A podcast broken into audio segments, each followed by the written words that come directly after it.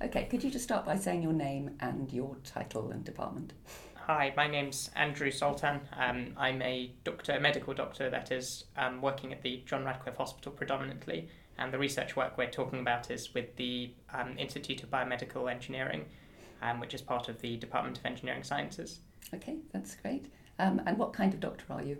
Um, so I'm, I'm a junior doctor training to be a cardiologist, Mhm. and um, halfway halfway on the road to, to that. Yeah, let's develop that a bit further. So, uh, can you just t- tell me? Um, I mean, we don't have time to do the whole thing, but can you just tell me a little bit about how you got to where you are now, starting from how you first got interested in medicine? Um, oh, so that, that question stretches back a while, but I, th- I think Hmm. from a very young age, I was always interested in, um, in fundamental technology, science, and biology. And for, for various reasons, which will have been kind of specific at the time and evolved with time, um, I decided to apply to medical school. And I think the reasons I'm very glad I'm practicing today are very different from the reasons I applied to medical school all those years ago. Um, but at the same time, I'm still glad for that decision. Um, so I, I, I studied for six years at Cambridge. I was at Christ's College, and the course was set up with three years of undergraduate, um, hard lecture-based material, um, including a year in immunology and virology, which was fascinating and later proved to be relevant, and then three clinical years, which were based out of Addenbrooke's Hospital and the surrounding hospitals like um, Ipswich, Bury St Edmunds, Stevenage, Peterborough. We did a lot of travelling in the, in the east of England. Um, and after that, I came over to Oxford. It must have been 2018, um, and I've been here since. So four, four and a bit years now, hmm um, and quite enjoyed it here. I appreciate it slightly heresy, but I've enjoyed it. Yeah, and and before um, COVID came along, uh, had you become engaged in research work in Oxford? So yes, so um, I'd met a postdoctoral researcher in David David Clifton's lab um, at a conference in Cambridge, and when I came across, um, I met with her at Tingting Zhu, and she introduced me to David, and David and I got on very well. And And he's in biomedical engineering. yes, Mhm. um, David is a professor of clinical machine learning, um, and we had started work on, on a small number of projects, all of which were machine learning based. And the general theme of it is looking at um, the kinds of clinical data that are collected in routine practice, and that can be blood tests, vital signs, it can be um, textual medical records. Um, David's lab specialty is anything but imaging. They look at absolutely anything but medical imaging. Um, and we, we, we, at the time, pre COVID, were working on a project um, looking at a disease which affects older men um, called um, abdominal aortic aneurysms. These are, it- it's a key blood vessel at the back of your tummy um, which can balloon out in a portion of men. Um, the difficulty with, with patients who have this condition is a lot of people have a small amount of ballooning, but only a very small portion of those will progress for that balloon to get bigger and then eventually pop, and that would be life threatening. Um, but many will, will live the rest of their life happily with a small amount of ballooning, and there would be no consequence to that. Um, one of the difficulties is for surgeons is deciding who do you operate on, which which of the patients are going to progress, and we were trying to use routinely collected data as part of a project um, under um, Mr. Lee, who's now Professor Lee, um, in the Nuffield Department of Surgical Sciences, um, to, to try and pick out which patients were going to progress more quickly, which patients were going to progress slowly, and um, hopefully that would one day feed into a, um, a system to decide which patients to operate on. So tell me a bit about AI in, in medicine. So what, what are you what are you asking? So you, you're trying to write an algorithm essentially to take Mm. th- this routinely collected data. Tell, you tell me. um, so AI means a lot. It means a lot of things to a lot of people, and it's a very exciting field. I, th- I think it's broadly helpful to look at AI in perhaps two broader categories. One is what I would call the simpler AI, um, which is an older approach, and the work we've done actually falls into the, the simpler AI category. And there's then a category of what I, I would call higher AI. This is the long term goal to design a machine or a system that is autonomous, truly autonomous, and can, can work for multiple purposes, multiple functions. I think for now, the successes and innovations we've seen in artificial intelligence in the last, say, 10 years, they, they've been in both fields. There have been some great breakthroughs, particularly from Google DeepMind, um, when it comes to the, the, the broader goal of generalized artificial intelligence. But in what we call in the field narrow AI, which relates to AI which does one thing, AI which does one specific thing, um, that that that's the field we've been working in, and what what's the reason we, we work in that field is that it's it's a little bit it's quite a bit easier. Um, the methods that exist today already are quite good, um, and that kind of AI performs a single task or a single question. In our case, it makes a single decision: Does this patient have COVID or do they not have COVID? Um, that kind of challenge, um, I would broadly describe to people as almost almost a fancy type of pattern recognition. I mean, we, we as physicians at medical school are taught medicine, a lot of medicine's pattern recognition. You spot the patterns in the data and reach a diagnosis. This was all about um, getting a machine to spot the patterns, and because it's a machine doing it, not a human, the machine doesn't get tired, it doesn't get hungry, it doesn't get sleepy, and it can look at more things than humans can, and it will work reliably well for everyone. And whereas it might take 20, 30 years for a physician to see two or three thousand cases, an algorithm can see that in a minute or two. And it's that kind of very narrow, very limited, very focused AI where I think at the moment we're seeing tangible applications begin to creep into clinical practice. Mm. Um, but there are many who are working on the broader goal of trying to get something which is generalized, more intelligent, which much more resembles a human. But I, I think it'll be a little bit of time before we get there. Mm. So, it's just sticking with the aortic aneurysms for a moment. How was how was that going? Um, so the, the main challenge with that, as with, as with many bits of research, is, was the data. So we, we, we developed a, an algorithm which had picked out certain things um, that may have predicted progression. But the challenge with AI is you really need to go out and validate it, much like having a drug that works in the lab, you then need to go out and run the clinical trial. And I think that the sticking point at the time was, was getting access to data from other centres, um, trusts or hospital groups outside of the UK to show that this, this works. And I think it's it's hard to know without that kind of validation. You really you really need to go out and try it and see if it works. So that, that, that was where, where we got up to when, mm. when mm. COVID came along. Right, okay. So let's we've now reached COVID coming along. Can you remember where you were when you first became aware that COVID was going to be something that was really quite serious and and, and at what point you thought this was something that your region of research was area of research was something that might contribute? Hmm. Um, at the time, um, I was working as a junior doctor at the adult intensive care unit at the John Radcliffe, um, and I, to be honest, I quite enjoyed it. I thought it was a it was a very lovely rotation. Everyone was very kind, and I remember in my last in my last month we were ushered into a room for, for what they called um, high consequence infectious disease training. And at the time, for us, COVID was something so that was. What month was this? Do you think? Um, this must have been it must have been February 2020. Yeah. Mm. Um, at the time, at the very beginning of February, perhaps, at the time COVID was something that was on the news that mm. felt a long way away and it didn't feel real for us just yet in the UK. Um, and I remember we, we went through our PPE training, this was personal protective equipment, and in the very first instance, um, particularly for the intensive care unit, the protocol was, was, was very stringent. Um, you had multiple layers of PPE, for example, three pairs of gloves, um, two lots of face coverings, and every every inch of you was covered at least twice. Um, so it was quite something. It really was quite something, and I think that was the first time I thought, oh gosh, this this this really is coming. This is going to happen. Um, and as part of that rotation, we we had uh, we used to cover the acute medical take. This is um, acutely unwell patients in the emergency department and the acute medical department at the front door. Um, and I, I think the first time that, that the scale of the challenge that was coming really hit me was was a couple of weeks before lockdown was announced. It was it must have been either the end of February or the start of March.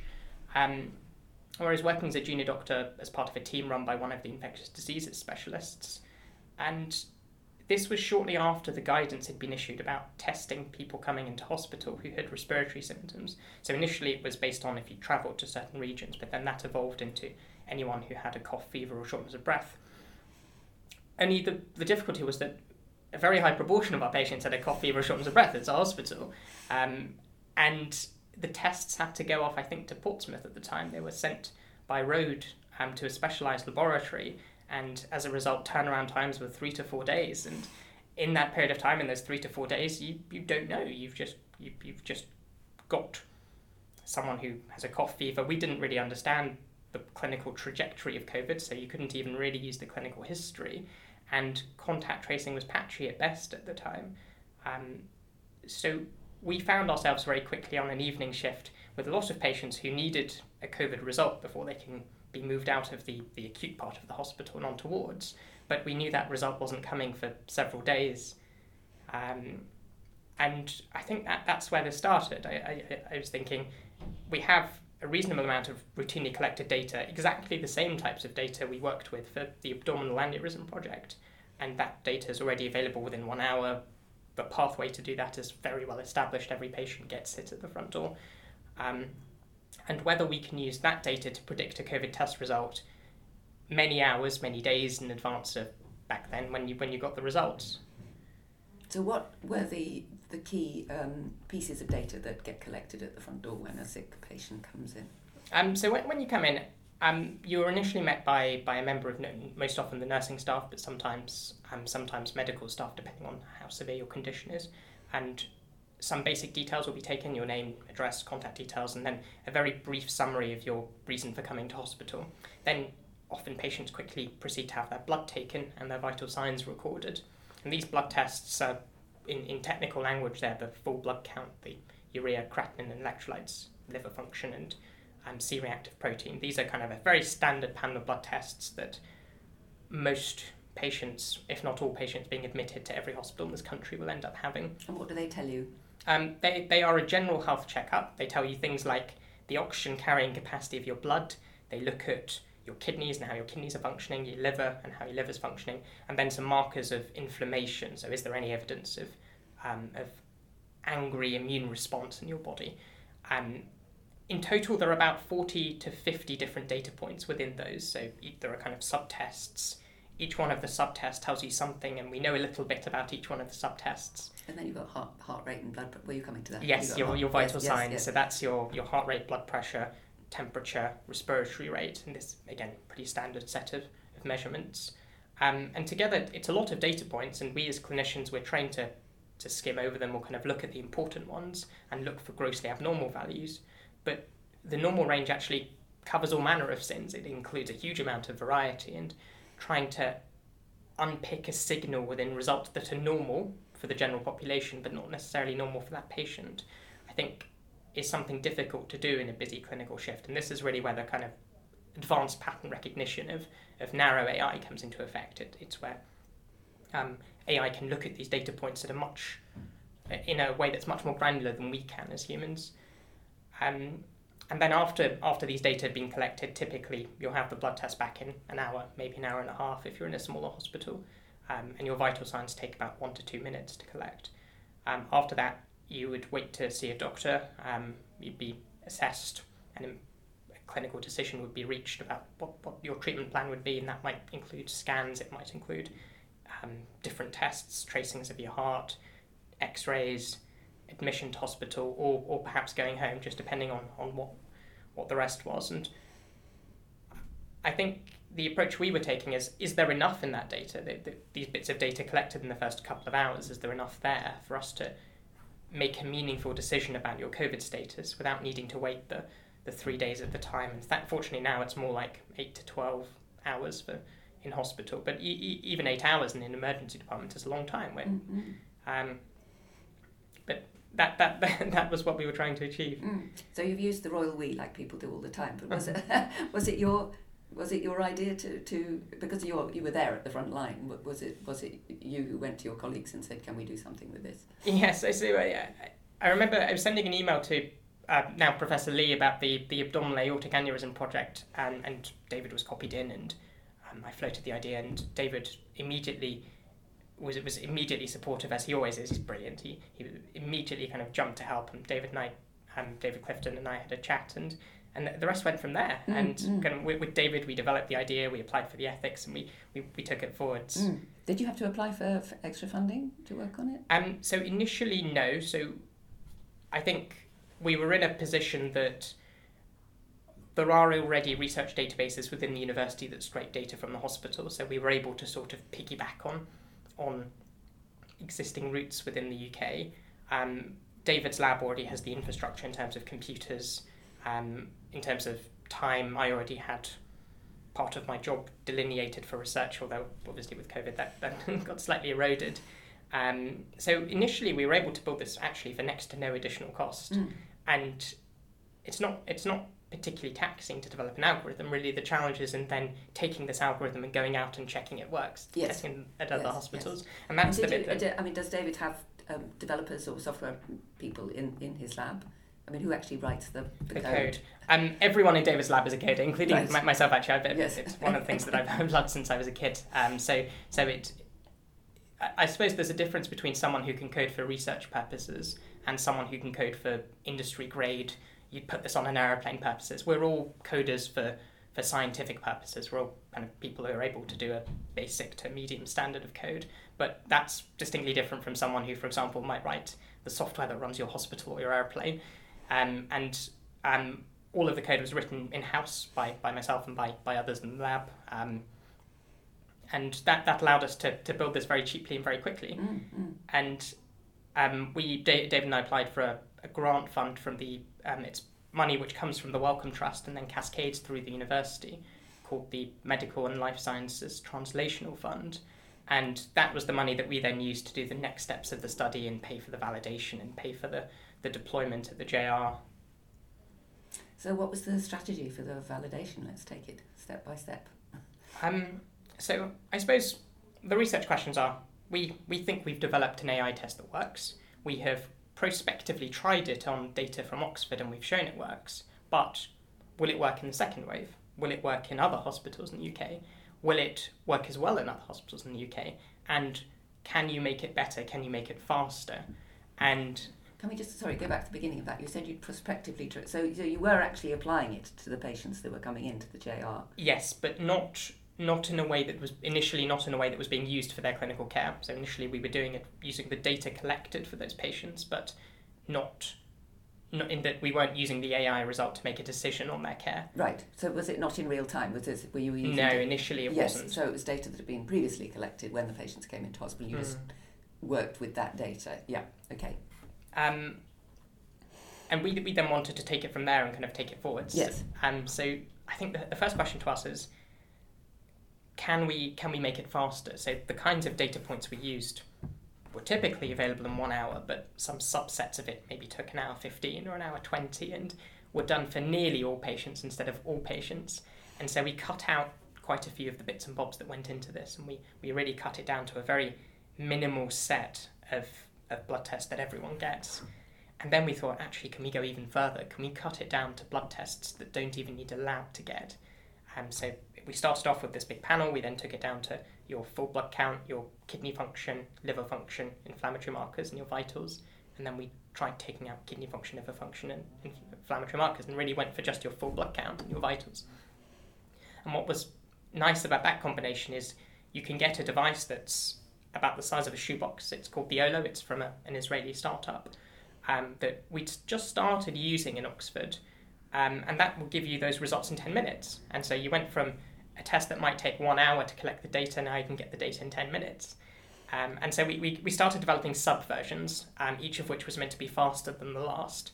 And then we thought, okay, we've got our version, we've got a sub version. Let's go and see if this actually works. And we had, we're very fortunate. We had collaborators, and f- wonderful people elsewhere who were interested in helping, and we we worked with the University Hospitals Birmingham, Portsmouth Hospitals, um, and Bedford, as well as, of course, for the second wave here in Oxford, and then took our test and applied it on those data. And what we found is it performed just as well in all of these centres as it did for us, and that, that's a big thumbs up. It says we're not just detecting something that's Oxford specific or Oxford special, or we're just doing something funny here. This is this is a signal that replicates, and that's really important for you to trust your algorithm. You need to know it's going to work when you try it elsewhere. Um, and Had you, had you given it a name by this point? Yes. So, and what, can you explain the name? So we ended up calling it Curial, and the way it came around is a funny story. Um, back back in the, the very early days of the project, we had lots of paperwork to fill in, ethics, etc. And one of the boxes on the ethics form required you to give it a short title, so something you can use throughout the form to re- to um, to refer to it. And at the time, it was called, I think, COVID nineteen machine learning undifferentiated illnesses, or quite a technical, quite a long phrase. And I copied and pasted it into one of these online acronym generators. and it came up with that. And it selects. It's not a it's not a pure acronym in that some of the letters in the middle are selected from the middle of words. Um, it's a little bit like a clinical trial. Sometimes has a bit of a tenuous acronym, but I thought it's a nice word. It reads easily and it, it, it stuck and it, it, it has connotations of something to do with the Catholic Church, doesn't it? Curia. so I found this out. I found this out a, about a year later, um, when we realised that Curial.com. We were looking at web domain names. The web domain was owned by the European Court of Justice, um, and it was the name of an app they used as a filing system for legal documents. But we didn't. We didn't do that that level of homework back in 2020 anyway, sorry I interrupted. So yes, so you gathered data again, doing this using um, existing data that had been gathered, but not using it um, in anger, as it were, to to make the diagnoses. Mm. Yeah, in these other hospitals. So to, so to use it to make a diagnosis, you would need to get some sort of approval from the, the regulatory authorities. Yeah. So pre-COVID, it would have been CE marking. With Brexit, it was going to be UKCA marking, and that it's quite an expensive process to go through. It normally takes a year to two years, I think, if you're quick. Um, and in the heat of the moment, we, we didn't have the resources or the funding or the time to go through that. Now, the oh, the other thing you need, of course, is proof that it works first. So you have to do the study before you can before you can do that. Um, the MHRA have got some special pathways in place. The MHRA are the licensing authority for this in the UK, and these special pathways allow you with some data to, to get an expedited approval for COVID. And a lot of the original COVID tests that came into use and on the market came through this pathway. So lateral flows, for example, initially came via this pathway and only later picked up their, their full regulatory approval. Um, so to us, that, that was an important part of, of actually being able to use it in the anger of the moment, and that's why initially we, we had to do this with, with retrospective data. First of all, get the proof it works, then then try and try and get some sort of authority approval to, to use it in, in the real world. And that has has happened. So yes. the next step, yes, so the, the, next step was was um, with, with we had some very wonderful colleagues who work in the emergency department, um, and it's a group of consultant emergency physicians with a particular interest in research, and they run a research organisation in Oxford called EMROX. Um, how, how do you spell that? E M R O X, Emergency yeah. Medicine Research in, which is not in the acronym Oxford. Yes. so another one of these slightly tenuous acronyms, and um, they were they were wonderful. They were very supportive. They wanted to see this in use, and we we got local approval in Oxford to put one of these machines into practice. And this is the the shoebox sized machine into practice, and to put the algorithm into practice, and then run run the results in real time. And we when we did the study, um, we needed a bit of help. We wanted people on the ground to help run these point of care samples to give you the quickest results. And for that, we called on um, the wonderful medical students of the University of Oxford um, who were brilliant. They, they worked hard, they were enthusiastic, and they were helping out the clinical staff as well. So they would, for example, when a patient would come in, they would help with taking the blood, um, which is one job less for the clinical teams to do. They would take the blood, run the sample, and then send off the blood to the lab. Um, and we then had to look at various metrics and we compared it to lateral flows. And what we were able to show is that with this box on a desk and the algorithm, we could get results in 45 minutes instead of um, an hour and one minute from the front door for lateral flows. And that, I appreciate lateral flows take 30 minutes, but this is including the time from you first setting foot in the department up to having a result. So that's the time for you to find a, bed um, for the swab to actually be taken, for the swab to then be to, to then be run. And we were our test was able to do in 46 minutes, lateral flows in one hour, one minute, kind of from door to result. Um, and that, that was a big change because the lat- the um, PCR tests still took another eight hours to give you a result. So in, in the heat of the moment, that's very helpful. It's it's a um, it, it just helps you move the hospital a bit bit quicker. And I think the worry with lateral flows is that that there are some concerns about how sensitive they are, and I appreciate it. It's one of these very controversial topics of the day, um, with various groups saying X, other groups saying Y. Um, we, we had a look at how lateral flows performed at our hospitals in Oxford, and we found that they, they were 56.9% sensitive. And what that means is they miss 43 out of every 100 PCR positive COVID patients we admit. And that, while that might be all right in the community, in a hospital where you've got the most vulnerable patients, that, that's not, not really good enough.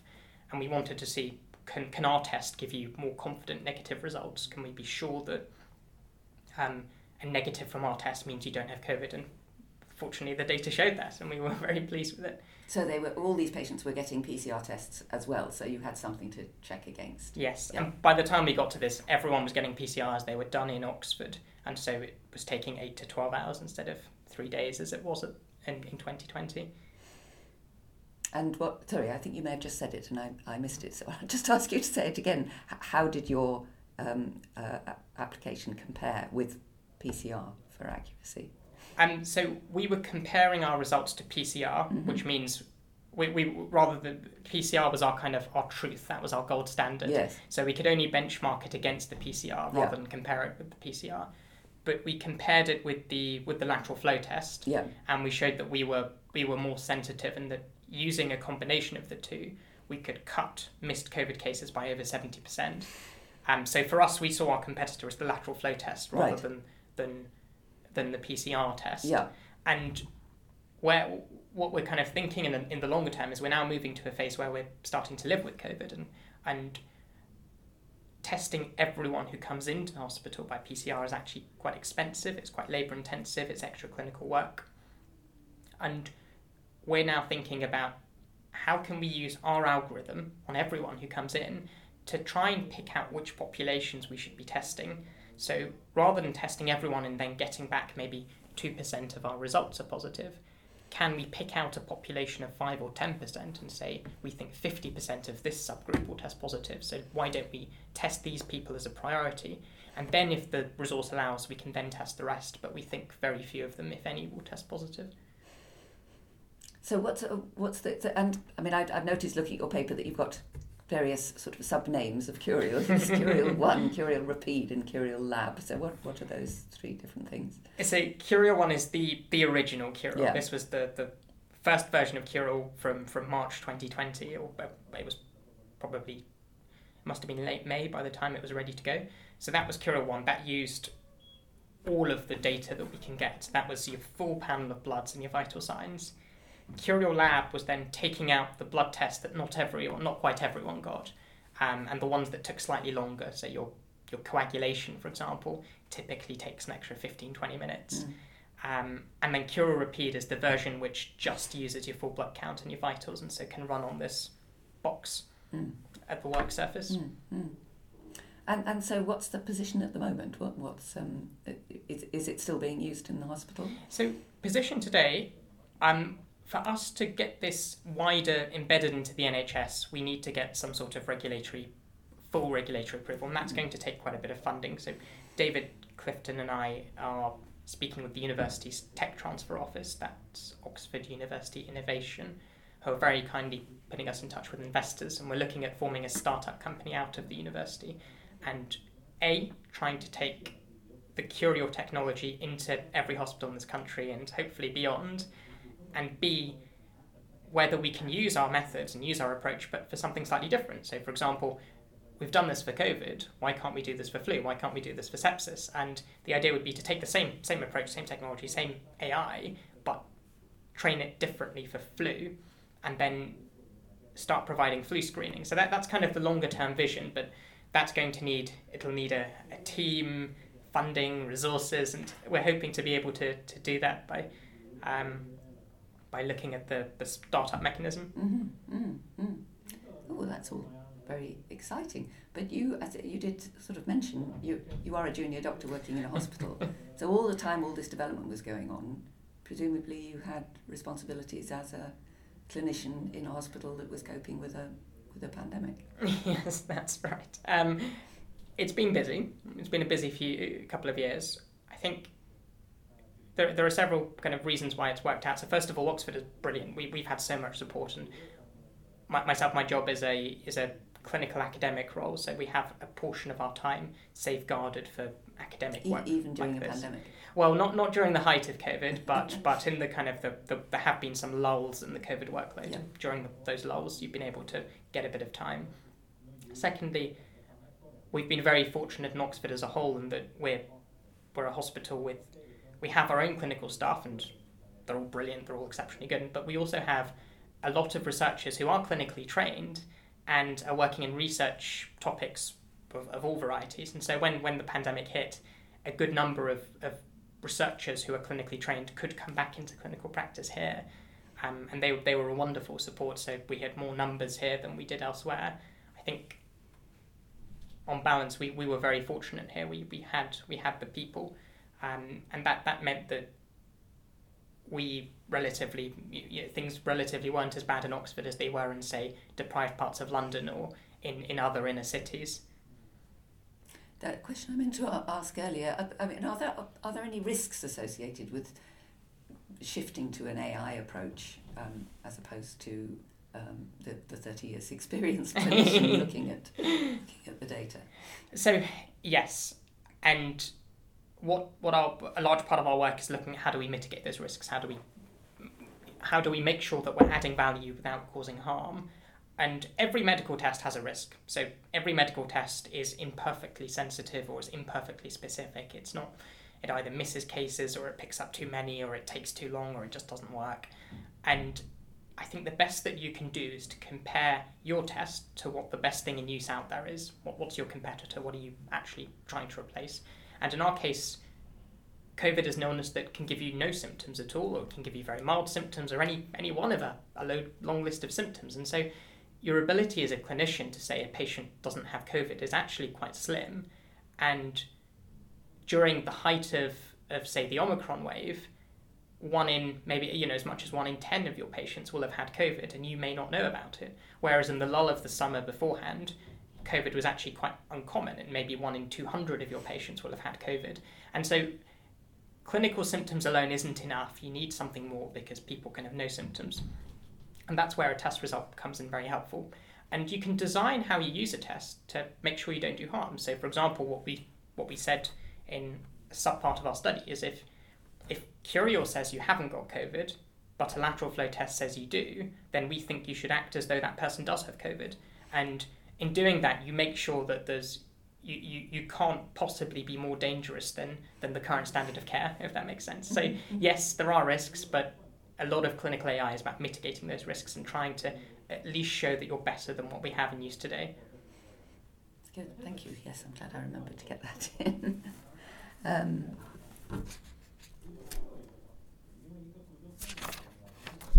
and and is I mean is this an approach unique to to Oxford at the moment, or are other similar um, approaches being developed elsewhere that you're aware of in the world or or in the country? Um, so, COVID triage is a very hot topic. Everyone's interested in it. Very important. Um, and broadly, you've got the, the AI approaches to COVID and the non-AI. The majority are non-AI. The lateral flow is the most common. Of the AI approaches, there are other groups out there who've published um, similar things to our study. So, so in the kind of in the year since our initial study, there have been a handful of papers that have tried to replicate it, and they've all been able to replicate it. And in science, that's a good thing. It suggests that we're onto something here. Um, in terms of actually getting it into clinical use, I think we're the furthest ahead by some distance. I think the other groups, at least, have not stated an intention of trying to get this into practice.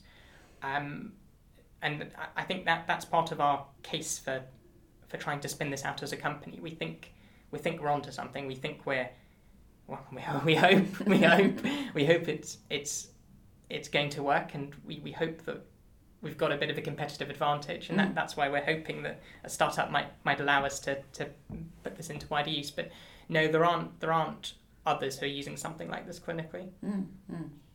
Good. Right, so I'm going to, to go to sort of more slightly more personal questions.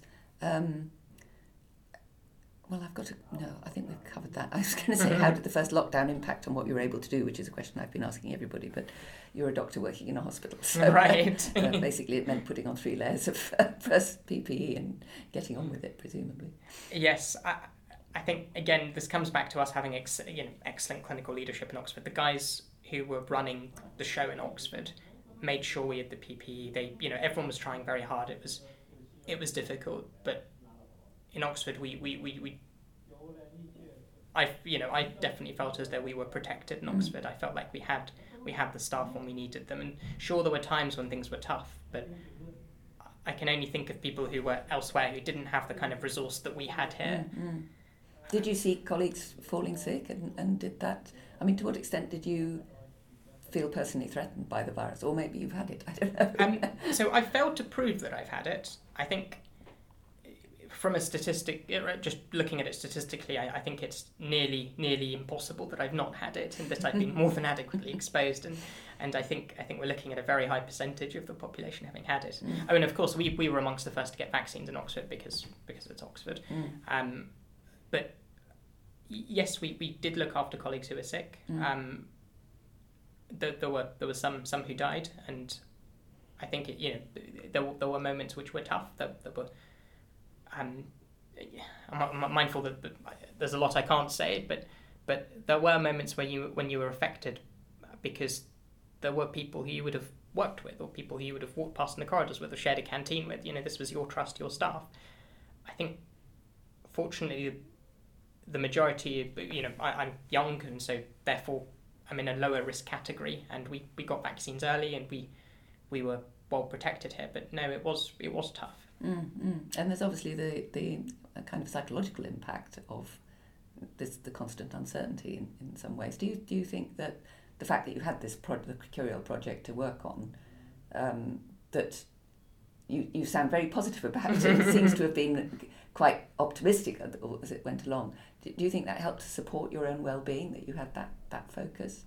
hundred percent. I, th- I think it's nice to feel like you're doing something and that you're doing something that, that can make a difference. And I think this was my way of lockdown amusement when, when I wasn't at work and couldn't go out. Well, I had something to do. yes, you talked earlier about how your reason for going into medicine was probably different from what it's turned out to be. And I wondered if that, I mean, most people seem to go into medicine because they want to help people, but is, is that is that what sort of came around full circle in the end? I think so. I, I think that, that I think what, what I'm realizing more and more is that trying to there is a lot of AI out there which does a lot of things, but how much of it is in our day to day clinical use? How much do I actually use in my day job? Well, nearly none. And as someone who's technically inclined, who loves tech and is medically trained, you find yourself in a position where you're, you're actually you're really able to make a difference. You're really able to take this tech, which people who work in David's lab, you know, top of their game, they know their stuff, they make cool things. But getting it from cool thing in a lab to cool thing in clinical practice is, is an almighty leap. And I think that's where being a where I'm very glad to be a doctor because it helps me work on that leap from lab to, to real world. Mm, mm. Oh, that's a very good point. Yeah. Um, so I'm, I think I'm drawing to a close. So, so uh, you, you've partly um, answered this, I think, but has the work you've done on Curial raised uh, new questions that you'd like to work on in the future? Oh, lots. I think I've learned an almighty amount. There are things you learn that you knew you were going to learn, and things you learned that you were never you, you had no idea were, were things. Um, Such as, sorry, can you give me Oh, so so I, I think it's I've definitely engaged in the field of AI ethics and the practicalities of AI deployment differently to how I would before. I think before I might have seen it as a little bit restrictive, something which makes it very difficult for you to get stuff into practice, which is good. I think part of doing this work is, is actually meeting the people who, who, who are interested in the field, and you learn that actually it's a much more nuanced approach. This this is a they're, they're kind of very well thought out reasons for why things are the way they are, and learning about those a has has made me interested in how can you make this process work as well as possible between you know join the bridges and and b how can you engage with the process and actually genuinely deliver something that's better for everyone um, i think I sort of want to do it again. I want to uh, not COVID. I mean, I mean, take take a clinical problem, apply some sort of machine learning technique, and solve the clinical problem. And um, Yes. yeah. Yes. With the with the with the benefit of the experience that you've that mm. you've already got. Mm, mm. And has has the experience changed your attitude or your approach to your work? And are, are there things you'd like to see change in the future? I mean, actually, one question I didn't ask, which I should have um, asked more specifically, is about collaboration because clearly it's a mm. multidisciplinary approach. Um, did you find that this project um, involved wider collaboration than, than might normally be the case? I mean, I know academic life can be tremendously competitive, mm. um, but in this instance, a lot of people were trying to solve a problem very quickly, and actually, competition can get in the way of that. Yes, so what was unique about the circumstances in February and March, I think the regulatory authorities were taking an extremely pragmatic view. So, for example, we didn't need to go through the, the full six month ethical approval cycle. In fact, I remember one morning we submitted the ethics application to the HRA. In the afternoon, I had a phone call from a gentleman called Kevin who was very friendly and said, "Right, we're good to go," um, which is that is not what happens in standard times. It's often many months, and that that was that was because of the pandemic. I think work like this needs you to collaborate a with technical experts, b with clinicians, c with clinicians elsewhere to get data from elsewhere, and then d with an almighty number of people in research services and university support roles and without that kind of infrastructure, without all those people, you you can't do it. You need everyone, and everyone plays their role. And I think what what sort of sometimes upsets me is sometimes people who you've worked with have been very helpful. they never find out that because of what they did, this whole big project has managed to work out in the end. Um, and I, I think it probably certainly when I'm a junior doctor, I, I, I do a little a little role, for example, helping operate a computer or some some quite um, some some paperwork and that paperwork may feel mundane at the time it might feel like a small role but in the bigger picture it's important and it's a small piece of a big puzzle and I, I think that's that's how I describe this everything's a small piece of a big puzzle mm, mm. But, do, but do you think actually there's a case for that um, I don't know will to to get things working quickly mm. um, or to survive after we're no longer facing the pressures of a pandemic. Yes. Um, this is a bit difficult in that I think, as someone who wants to see AI in clinical practice, a lot of the structures and barriers to, to adoption, they're, they're very well described. There are people who've written quite long and well thought out pieces about what kinds of barriers you look at. Many of those barriers represent real practical problems that you need to think about, but COVID has shown some very good examples of where, when, when those barriers are waived, people can can bring innovation into the real world much more quickly. So I'm, I'm, I, I hope I hope you'll get to meet the, the team behind the recovery trial, but that, that's a fantastic example of how something has yes, I into. Met some of them. Yeah. it's, a, it's a fantastic example of how something has come into clinical practice so quickly and has made such a difference and saved so many lives. Mm. And undoubtedly, a lower burden of regulation, a lower burden of, of um, bureaucracy and paperwork will have allowed them to do that in that time frame. Um, to what extent those the, the lessons from that are going to persist, I don't know. And whether we're going to see a systematic reduction in red tape looking at the successes from COVID or whether we'll double down and and maybe I, I, I think it's it's hard to know it's hard to know but I'm sure there'll be lots of very bright people who are very interested in this and who'll study it and will hopefully come up with some conclusions for us that we can we can take forwards. Brilliant. Thanks very much.